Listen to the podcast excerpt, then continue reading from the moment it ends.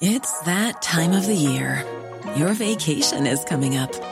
You can already hear the beach waves, feel the warm breeze, relax, and think about work.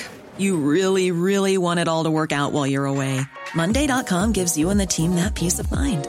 When all work is on one platform and everyone's in sync, things just flow wherever you are. Tap the banner to go to Monday.com.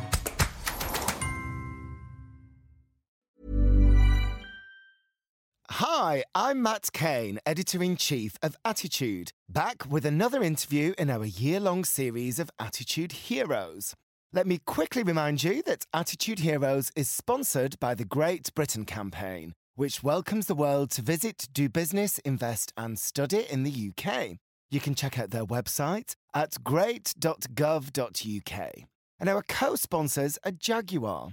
If you'd like more information on their products, then you can visit the website jaguar.co.uk or look out for them in the latest issue of Attitude magazine.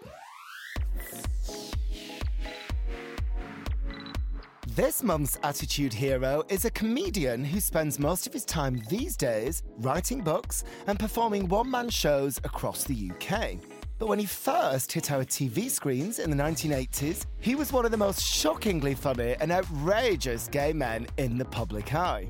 His brilliantly camp turn as the Joan Collins fan club divided audiences. Fans of alternative comedy lapped him up, but the tabloids were initially hostile towards him and his brand of humour. Or perhaps they just didn't know what to make of his provocative PVC and leather outfits. Anyway, he quickly became a household name, and then one particularly lewd joke on live TV in 1993 saw his career take a dip. Today, he's something of a national treasure, appearing on shows like Celebrity Big Brother and Strictly Come Dancing, as well as regularly performing in Panto. He is Julian Clary. And you don't need me to tell you to expect our chat to be explicit, now do you? Coming up, we'll hear how the young Julian was affected by homophobia. It was full on sort of violent persecution. Yeah. And I remember thinking that I've just got to get through this bit of my life, and then it's not always going to be like this. I think that's how I survived by knowing that there was a life outside of that the people that I was looking at and reading, Quentin Crisp and the books of Muriel Spark. That's what saw me through it, I think. About the time he visited a country where homosexuality was illegal. It was discussed in Parliament there, and uh, anyway, someone made some sort of death threat, and I was given a bodyguard who slept outside my hotel room. And about how criticism spurs him on. It only fed the fire, it only made me f- feel more sure of what I was doing. Was, I was delighted to offend people. Delighted, especially Daily Mail readers. So, join me in a house by a rather noisy London street to chat to Julian Clary. Julian, thank you for having us in your glamorous London home. That's all right, you won't be stopping long, will you? Not too long, don't worry. But I thought you lived in some like Kent Manor House or something. Oh, no, I live in two places. So if I want to be in London, this is here. And if I feel like being rustic, I go to Kent. Okay, well, I tell you what, we'll we'll come back to the manor house in Kent later. Can we start by going straight back to the start of your story, or certainly when I first became aware of you, because I first became aware of you as a teenager when you What, were. you were a teenager, or I, I was a teenager when you were doing the Joan Collins fan club, Trick or Treat, Sticky Moments, those kind of TV shows. And even though I wasn't comfortable about my gayness at the time, I was always comfortable with you. There was something non-threat. I mean, I know that you're you would wear PVC bondage gear and make jokes about anal sex, but it was always like sweetly and non-threatening. Do you know what I mean? It's because I'm so well spoken, I expect.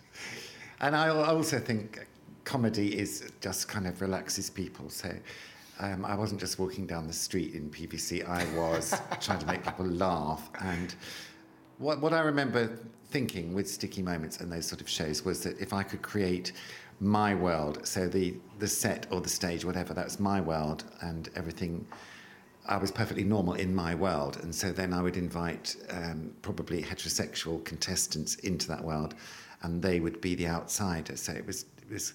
I vaguely remember thinking that was a good comic device to turn things around. But it's interesting to me that there was a whole thought process behind it. You obviously thought you'd obviously decided that you were going to do the risque innuendo. So you kind of were thinking, how can I well, sugarcoat the pill or whatever? Well, it evolved because I've been on the. I didn't just suddenly appear on television. I've been on the cabaret circuit, and that was a very left wing sort of world, but it was also a straight world, and mm. so the same the same kind of thoughts applied there as to how I could make myself feel like I was in charge, really. But you never considered toning down the humour. No, I didn't. I didn't know what else I was supposed to talk about. I, was, I, was, I was a very self-evidently gay person, and the, and then the stage character was that magnified up. So it, that's what it became all about, and it was something people didn't, didn't seem to know much about the mechanics of gay sex and the nitty gritty of it. And so, as well as I'm not pretending I thought, oh, I'll educate people, but it's just as a sort of comedy area that no one else had tried. I thought that would, I don't know, I didn't really think about it. Just in retrospect, that's what I think happened. It's interesting though, because it was a straight word, even though it was very alternative. That whole comedy movement you were in, it was a, it was reacting against a straight world, wasn't it? Even though there was nobody else gay, really. Yeah, it was a very gay-friendly world, um, but it, was they were quite harsh times, and um, as soon as I stepped out of that world, as soon as I stepped, you know, so I started doing shows for Channel Four and things, and you you were exposed to mainstream media. Then that's then then I sort of um, thought, now we know where we stand. Yeah, so interestingly, so when I was researching your story, I just remember you being hugely popular and everybody loving you. These shows that I'm talking about, Trick or Treat, and particularly Sticky Moments, which I used to love. I never really was aware of the, some of the horrible things people said about you, but they were quite um, horrible, weren't they? Some things that critics said and people in the media. Mm. Yes, but of course, it only fed the fire. It only made me f- feel more um, sure of what I was doing.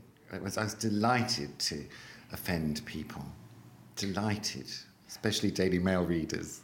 Oh, that's interesting because I was trying to work out. One thing I really wanted to talk to you about today was is there a vulnerability there, or were you? Because I always thought you looked hard as nails. Did you? Yeah. I thought you looked.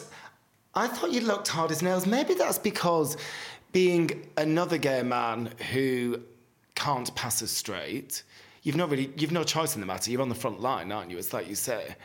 Um, and I just assumed that those kind of gay men are hard as nails. No, well, I think there's different things. There's being, I was very tenacious and I was very, I don't know, I'm using the past tense. I, I am very tenacious and very um, sort of determined, and I enjoyed confronting people. But I think you can still be, and it's probably better if you are, sensitive at the same time most comics are sensitive, I think. Well, how can you create humour unless you have a sensitivity to pick up on what gets through to people and things like that? Yes. I mean, Lily Savage was hard as nails. I don't think I was. so in that case, then, when people did say horrible things about you, when you were when you went out into the mainstream on Channel Four and things, how did this affect you emotionally? Oh, I don't think my emotions came into it it was only the Daily Mail and certain. I mean, I had nice press as well. Oh yeah, no. So yeah. that was that was a you know I was able to balance it. No, I, I thought this was all part of the game, and um, that period where you, you know everything was suddenly taking off and all of that that was that was all good fun. And I remember touring Australia and New Zealand, and we went to Tasmania, where um, at that time homosexuality was illegal, and um, it was discussed in the in Parliament there, and uh, anyway, someone made some sort of death threat, and I was given a bodyguard who slept outside my hotel room, and um, I thought that was all fascinating, and I didn't feel uh, threatened or anything. I just thought it was a bizarre and, and funny incident. And rather than being threatened, did you not feel upset? Well, I was threatened, clearly. Someone. Yeah, yeah.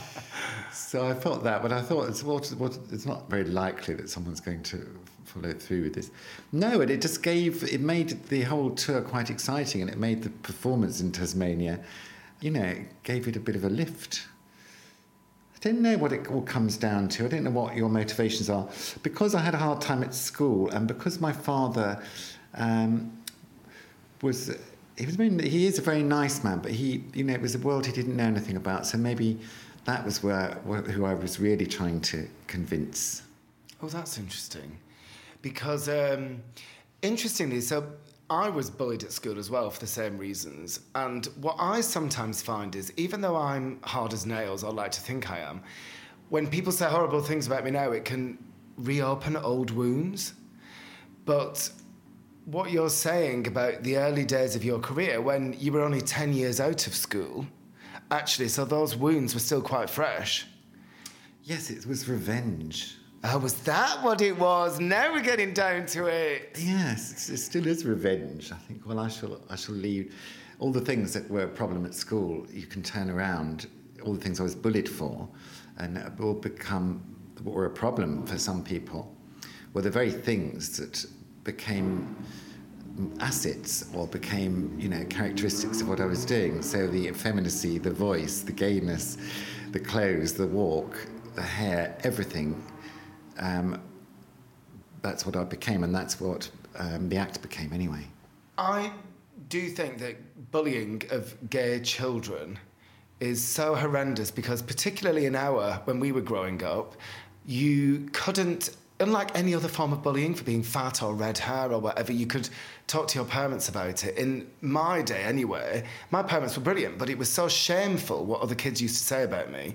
And the teachers just used to let it go because they were just so uncomfortable around it.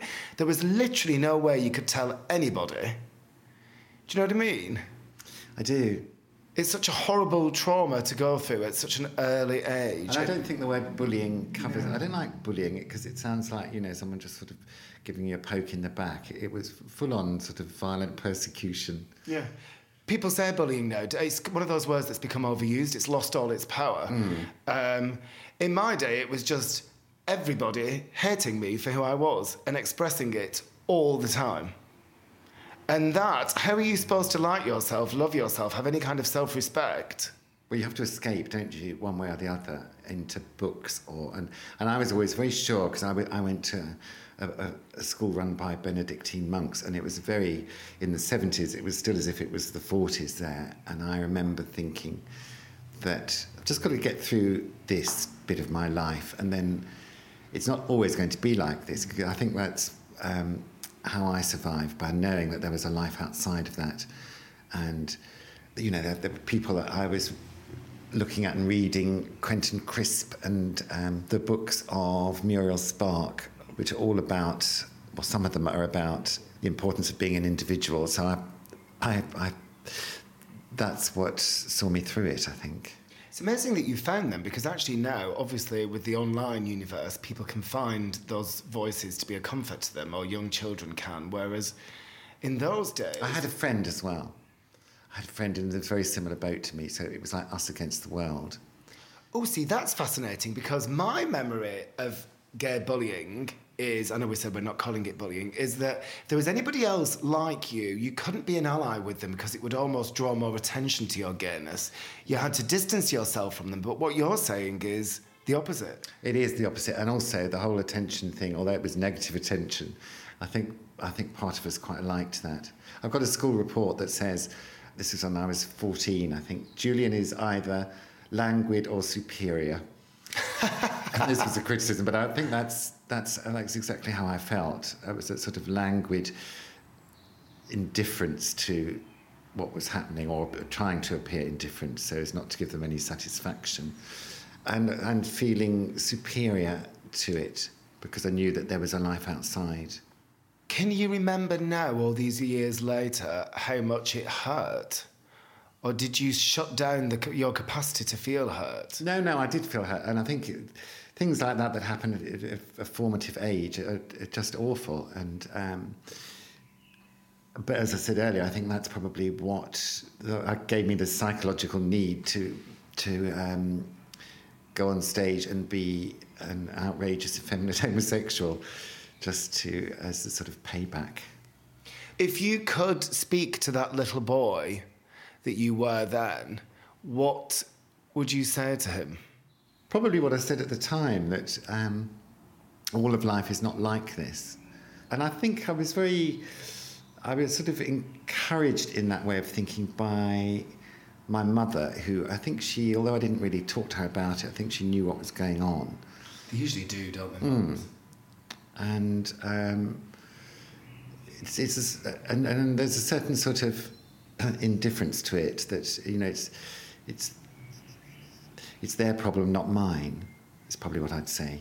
So when you started performing, then you've said you played up the campness. So so to what extent was the kind of the campness, the sequins, the feathers? Was it kind of like an armor? Was it like a shield? You were going into battle. You were getting your revenge on these people and the world that had been so unkind to you.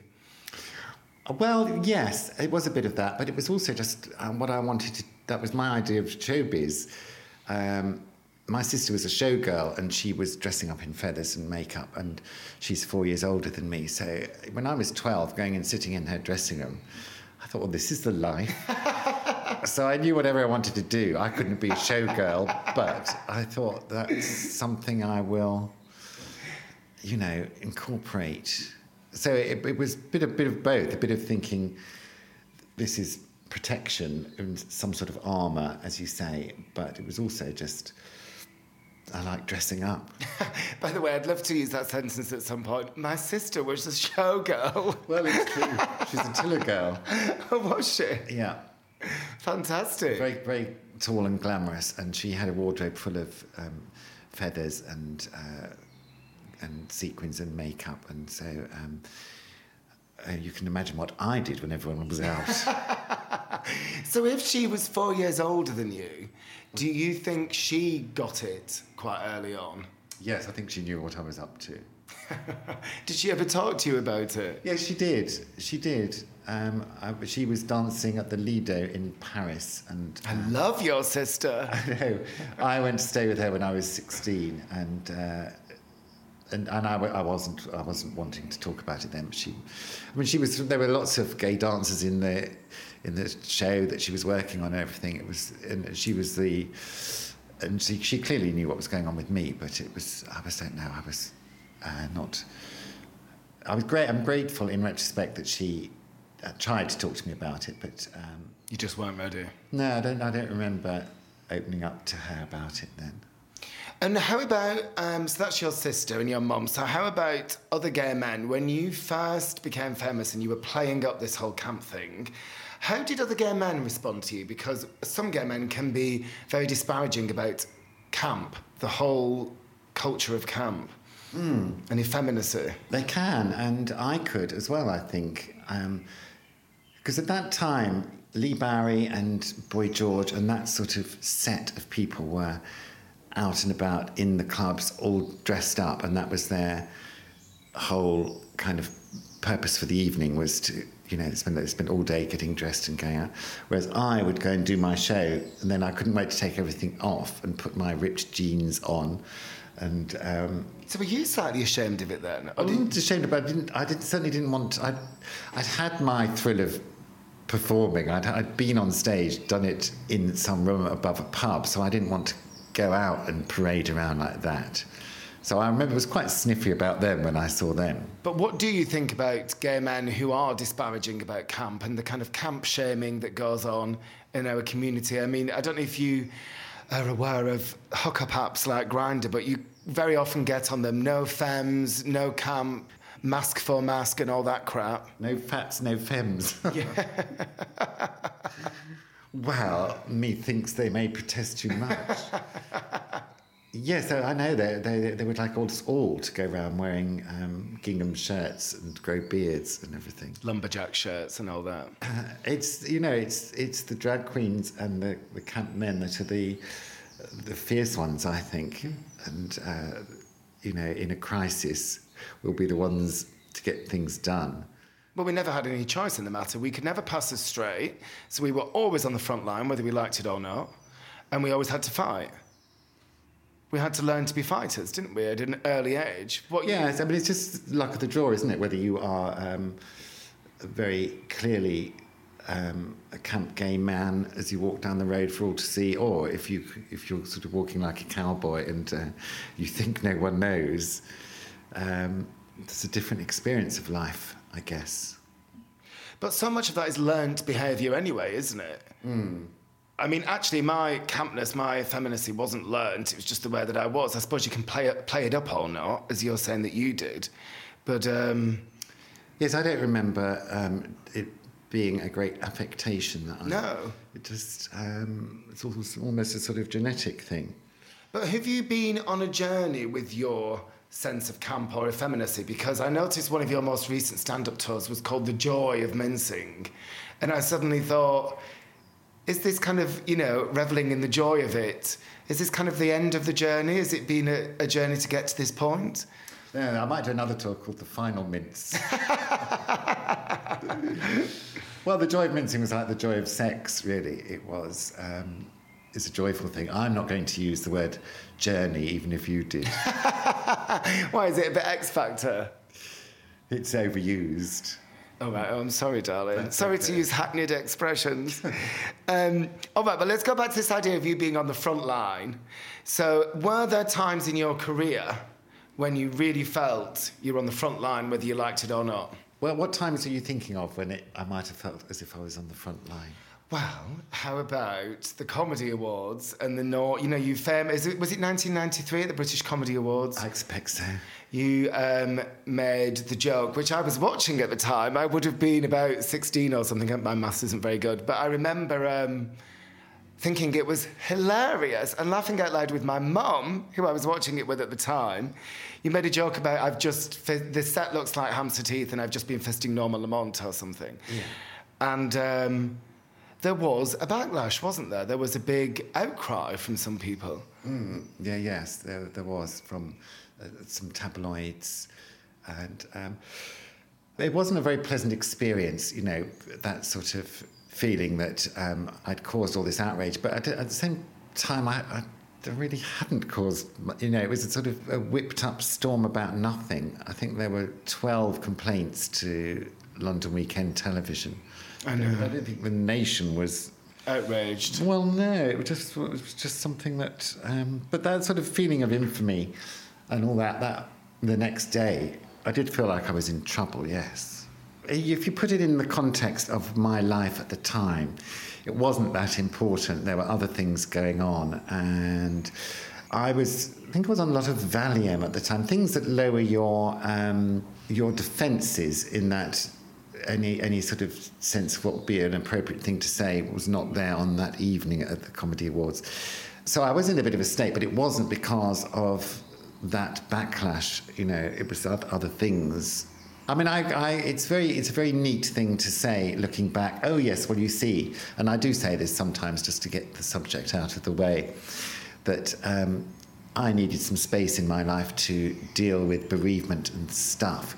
Therefore, I said this in order to clear my diary and then I could go away and recover. I don't really think that's um, what it was like at the time. But if you look back now, you're this national treasure, Strictly Come Dancing, Celebrity Big Brother, you know, best-selling novels, all that.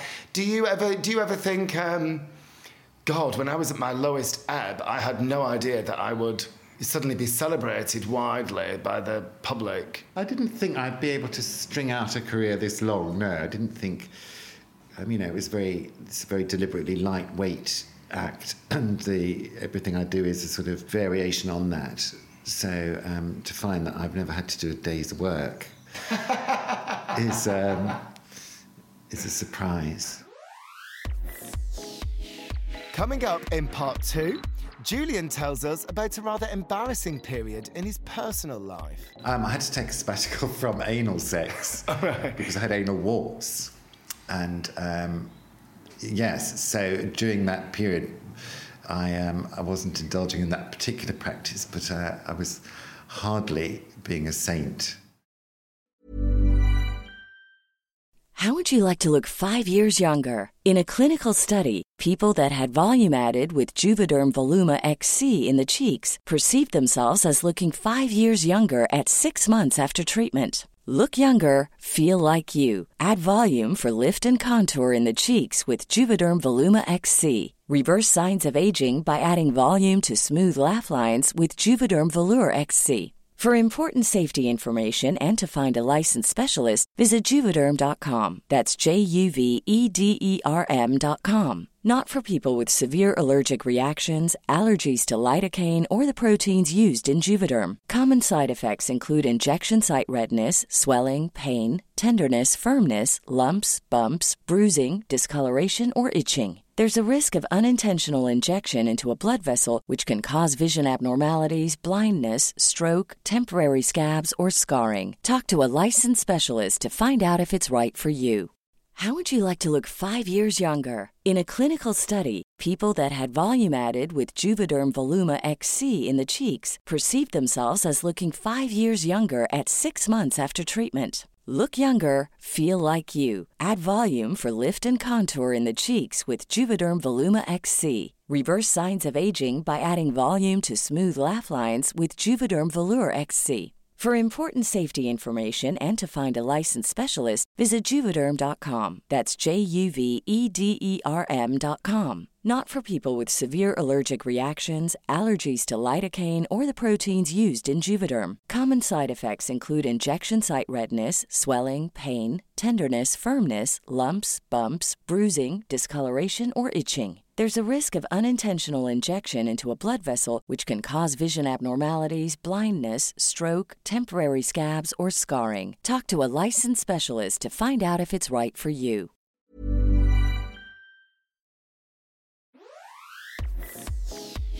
We're going to get back to Julian now, but a quick reminder that Attitude Heroes is sponsored by the Great Britain campaign, which welcomes the world to visit, do business, invest, and study in the UK. You can check out their website at great.gov.uk. And our co sponsors are Jaguar. If you'd like more information on their products, then you can visit the website jaguar.co.uk or look out for them in the latest issue of Attitude magazine.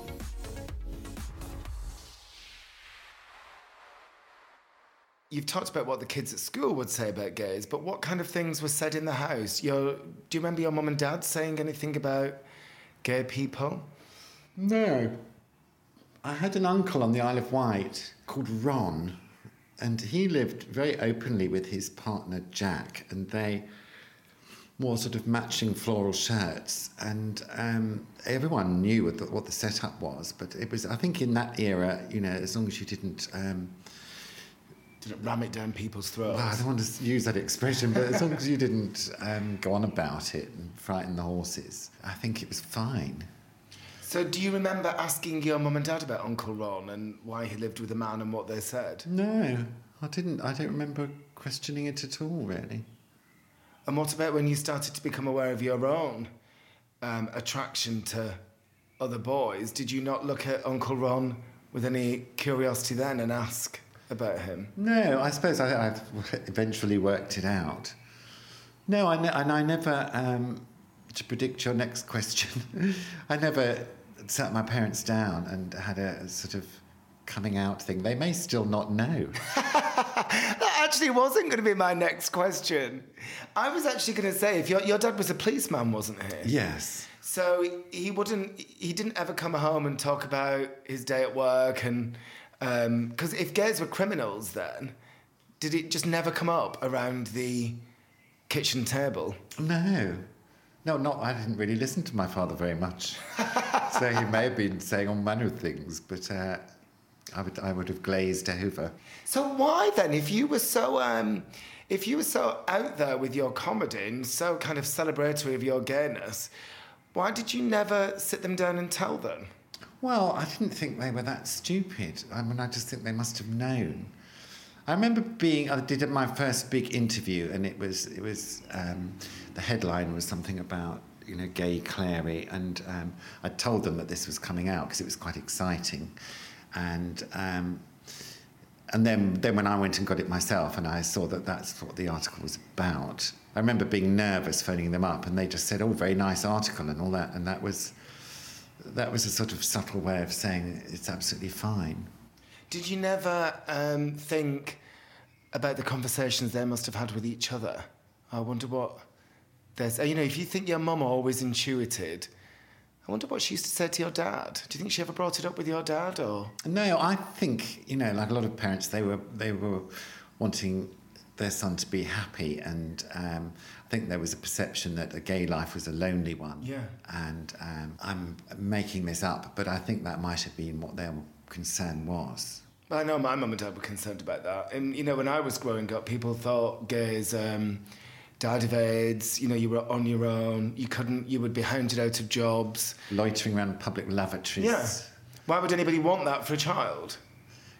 Do you know what I mean? Want that for Yeah. their Why would any parent welcome that news? Yes, but I think you know, as as things change, then they obviously got over that thought. I also know that you were brought up Catholic, as was I. We were both altar boys. I sometimes speak to other Catholic gays, and there is a lot of residual anger around some of the ideas and teachings they were subjected to as children. And I'm a bit like that, actually. But how do you feel about your Catholic upbringing? Um, I was very fervently Catholic till I was about 13. I loved it and I, I loved being an altar boy and I, I still think it's all very beautifully done, you know, the Catholic Mass and it. I thought it was boring. Oh, did you? What did you no, I didn't. I was very into it all. And it was only when I um, became famous and I, I used to get very self-conscious going to Mass with my mother and... Um, because of the nature of my notoriety and, and thinking that everyone was thinking, what's he doing here? And I stopped going to communion and um, stopped going to church for a while because I used to have these panic attacks as soon as I walked in. And that, and I was, I mean, I, I was outraged by the Catholic, and still am, you know, there's a kind of stance on things. But funny thing, the Catholic Church, you know, I think you can you can take from it what you want and ignore the rest. And I think a lot of Catholics do that. Is that what you do now then? Would you still describe yourself as a Catholic? Yes. Well, I'd still have it on. I, you know, I think if you're a Catholic, you're a Catholic. It's like, Well, technically, but I always I always tick the atheist box on those forms now. Well, I'm a lapsed Catholic, obviously, but I still go to church with my mother if I'm at home. I still quite like it. So you're growing up, so you moved to you moved to London to go to university, and um, one thing I love most about your autobiography is the whole section on your kind of sexual awakening. And I love the fact that you refuse to be slut shamed, you're totally sex positive about it all. It sounds like you had a lot of fun as a Catholic boy from Surbiton. Yes, well, it's quite a late starter, and um, yes, I think once I got the taste for it, there was no um, stopping me. Do you think it was slightly when I spoke to Andy Bell from Erasure? He was saying that there'd been kind of a lid on, and he'd been des- his sexual kind of desires had been desperate to break out for so long, and when they were finally allowed out and the top was taken off, the lid was taken off, he went slightly mad. And a lot of gay men say this. Yes, once I got the hang of it, and it became the the whole purpose of a night out was to take someone home. I mean, don't don't know that that's changed much. But I don't think you have to go out to do that now. No, well, that's that's changed. Um, yes, now I remember all that. Well, and shortly after this, you entered a period historically when all gay men who were sexually active were at risk of catching AIDS because we didn't catching HIV rather because we didn't know at the time how it was passed on. People only wore condoms as a contraceptive if they were straight. This must have been. What do you remember? What do you remember about that time?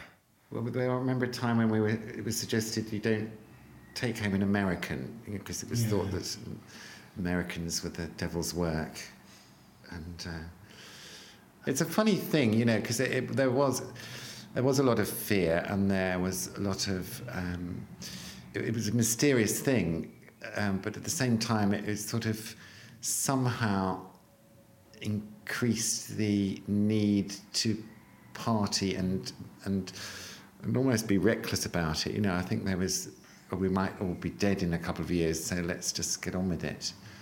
But actually, I read in your autobiography, very honestly, you say that you caught a certain STD or STI, as we're all supposed to call them now, and um, you had to take a sabbatical from sex for a few years, and this effectively saved you. Um, I had to take a sabbatical from anal sex because I had anal warts. And um, yes, so during that period, um, that I um, I wasn't indulging in that particular practice, but uh, I was hardly being a saint. No, but presumably that saved you, um, not having not having anal sex in that period when it was so dangerous and nobody knew what the dangers were. Hurrah for anal warts! but you know what? Joking apart, um, I've, I've had STDs, and as somebody who's grown up being told that you're disgusting and dirty for being gay, I have always found it difficult when I've had any STIs, STDs, because um, it makes you, I, I, don't know, it takes me back to that. You, I feel dirty, and, you know, I've always felt dirty and disgusting again. Did you, uh, can you remember how you felt when you had anal? I was horrified. It was this awful secret. And uh, I remember going for all the treatments and everything, and then um, having them surgically removed. Yes, it was a sort of awful thing. It was terribly embarrassing. Looking back at the AIDS crisis of the 80s, what are your abiding memories of the gay community at the time. How do you think did we come together? Did we were we fearful of each other? Paul O'Grady spoke to us brilliantly about this, and um, you know because he was very active on some of the AIDS wards, helping people, and um, you know I think I don't know. I, I sometimes think young gay men have no idea what what it was like then. What was there a sense of community? Yes, there was, and there was sense of tragedy, really, you know, because people were, it seemed to happen very quickly and, and um, people would disappear, you know, people that you just kind of saw out on the scene and then word would get round that you didn't even necessarily know their name, that they were ill. My friend Stephen was, was terribly ill for a while, but he used, he used to slip out of the ward in the evening in order to go to heaven for a few hours and then go back and plug himself back in. He was determined to have a good time, but also I think he just wanted to be with, wanted to forget, and because no one really know, no one really knew. The people that I knew, the treatment they were getting was the doctors were doing their best, but they didn't know. They were throwing all these drugs at them, and uh, my partner Christopher was. Um, I think he took 18 pills every morning, and quite often he would, would then be sick half an hour later, and he didn't know whether to take them again because they hadn't got into his system, therefore they weren't doing what they were supposed to do. And all these different drugs had different consequences. You know, they might help one thing but cause another. It was it was very chaotic, and um, there was no real sense of um, that you were going to get better or that you you were in safe hands. You know, it just just just felt like everyone was scrabbling about doing their best, but the, but that you were being experimented on. And if you lost a close friend and your partner Christopher, as you mentioned, you know, how did you how you know how did you get through this chaos? This must this must have been a horrendous time for you.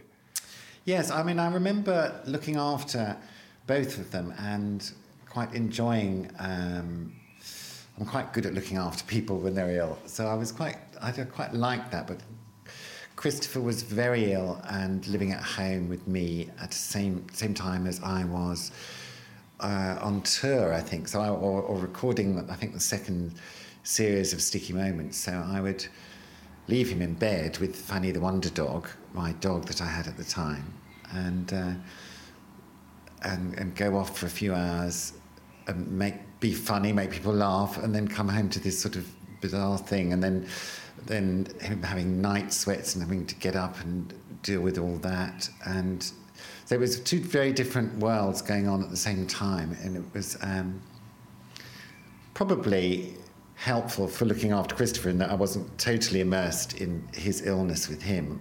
And he was a very um, cheerful person right to the end, and so it was, you know, he would make me laugh, and we would we would have fun to an extent in the midst of all the tragedy.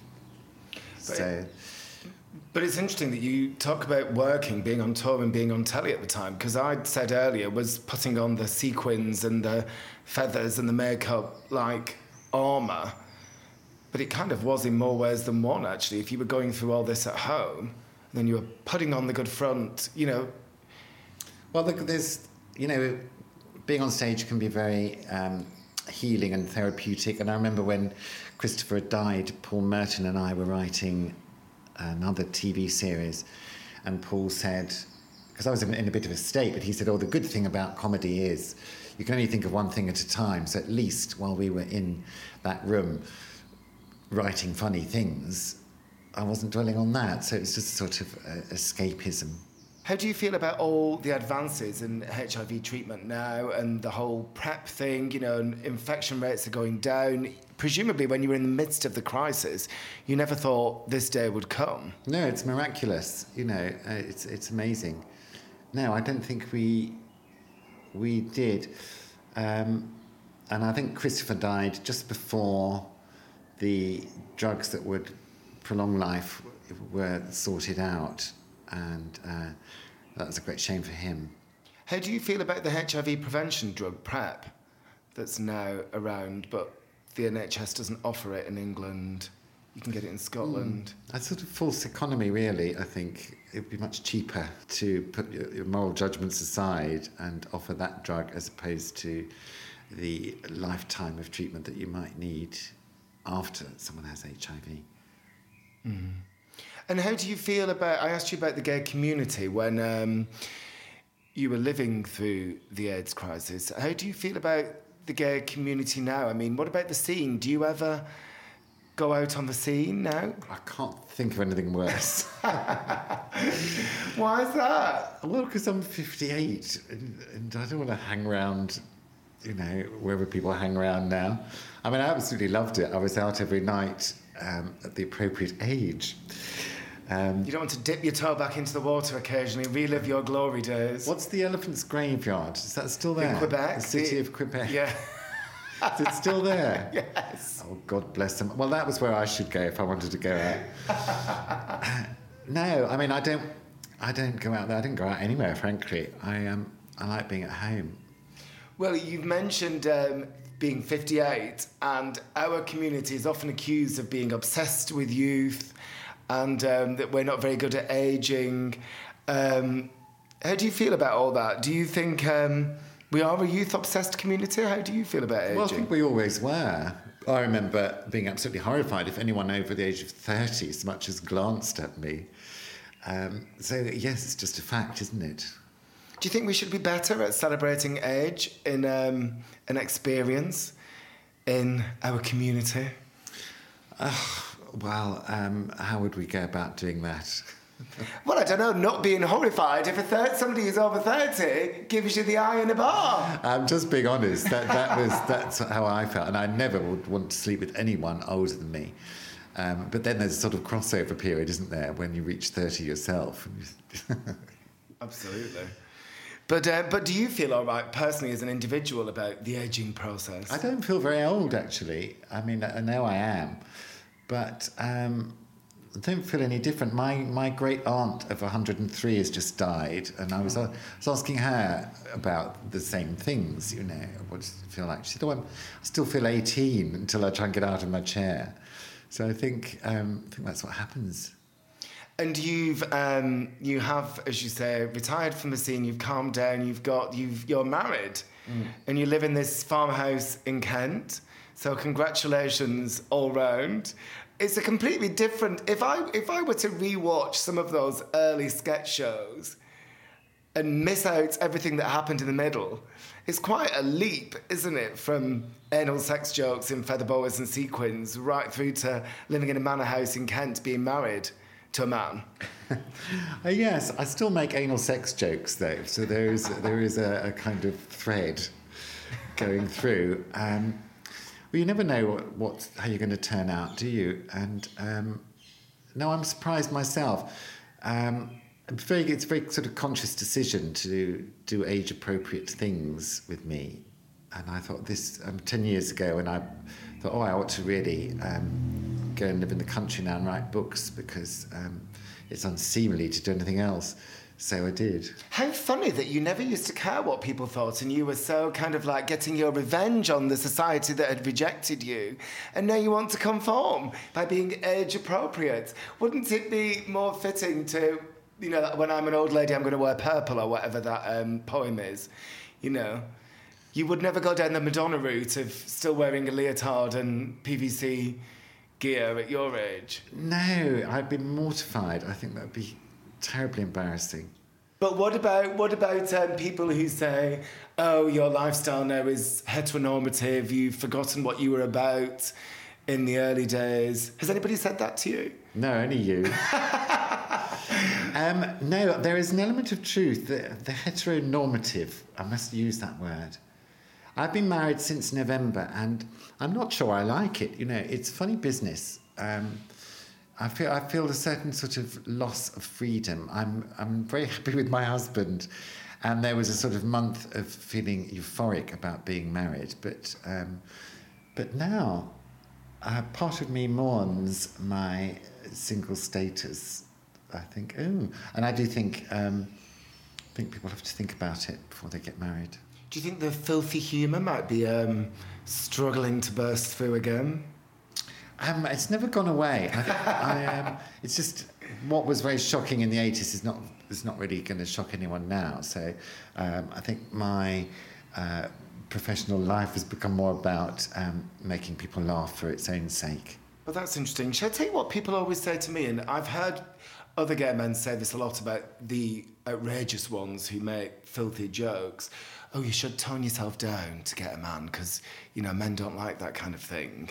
Did you, was there any sense that you had to, well, obviously you haven't toned yourself down to get your man, but um, how does he feel about your racy, raunchy humour in your past? Well, first of all, I don't like the whole uh, concept of getting a man. it's if well, it's easy for you to say because you've got one. Some sort of trap you've got to lure them into. I've got you. Um, he it's very funny, my husband. So he makes me laugh, and I make him laugh, and uh, I think that's that's kind of uh, most important thing for us. Um, he's not particularly enthralled by my career, or you know, he came. I, I did a fifty-date tour, and he came once. Oh, really? that's not been forgotten. Were you were you any more nervous when he came? I don't like him coming. No, I, I don't. It doesn't thrill me, and he's not particularly complimentary. Uh, he didn't marry me because he he loves my act. And what about we joke about the heteronormative thing, but there's a huge debate around open relationships in the gay community. We get so much traffic on our websites and social media channels when we write anything about open relationships. It's a big topic. Mm. Um, how do you feel about them? I think everyone should do what they want to do. I mean, I, I think you can make life quite complicated for yourself, but if you can handle it all, um, then so be it. Oh, no, I can't think how I'd fit it in. all right, well, tell us. We've talked about so we've gone from the beginning of your life and all the gay bullying right through to being celebrated for being gay. We're the 50. We're in the 50th anniversary year of decriminalisation. Um, so much has changed in that time. Have you yet kind of stopped to think about this? What are your thoughts about the 50th anniversary? Um, I mean, it's obviously all good and hurrah and all of that. I had a gay lecturer at college who used to reminisce about how marvellous it was in the 40s, um, sniffing round St James's Park and picking up guardsmen. And, and I don't remember that, obviously, but he got very misty-eyed about that. and the, the sense of danger and all of that is quite erotic, I think. And, and in, in the late 70s, 80s, you know, when I started going out, it wasn't like that, but all the gay bars had, you know, frosted glass or blacked out windows. You certainly, it was thought you didn't want to be seen going, you know, in or out. There was a sort of certain um, furtiveness about it all, and um, and it's it's obviously great that that's all gone, and now you can stand outside Rupert Street and all of that. But I would love to have been around in the forties as well.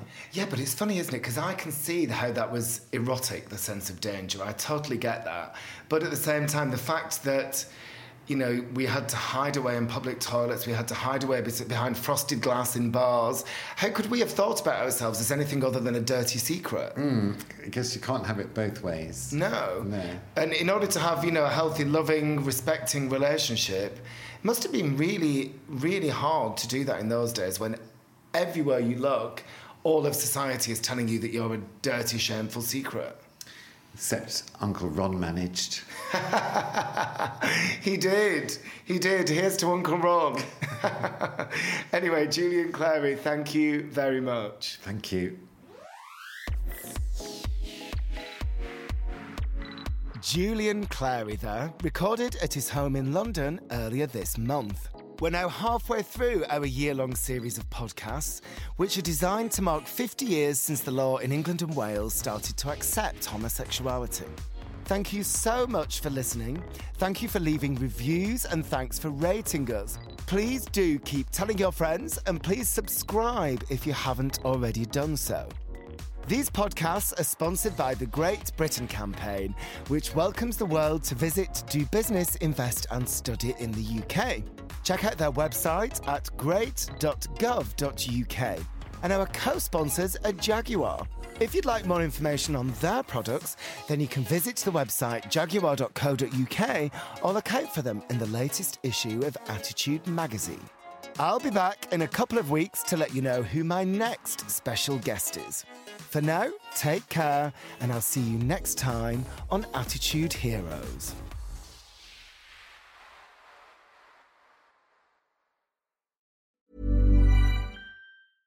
Cool fact a crocodile can't stick out its tongue. Also, you can get health insurance for a month or just under a year in some states. United Healthcare short term insurance plans, underwritten by Golden Rule Insurance Company, offer flexible, budget friendly coverage for you. Learn more at uh1.com.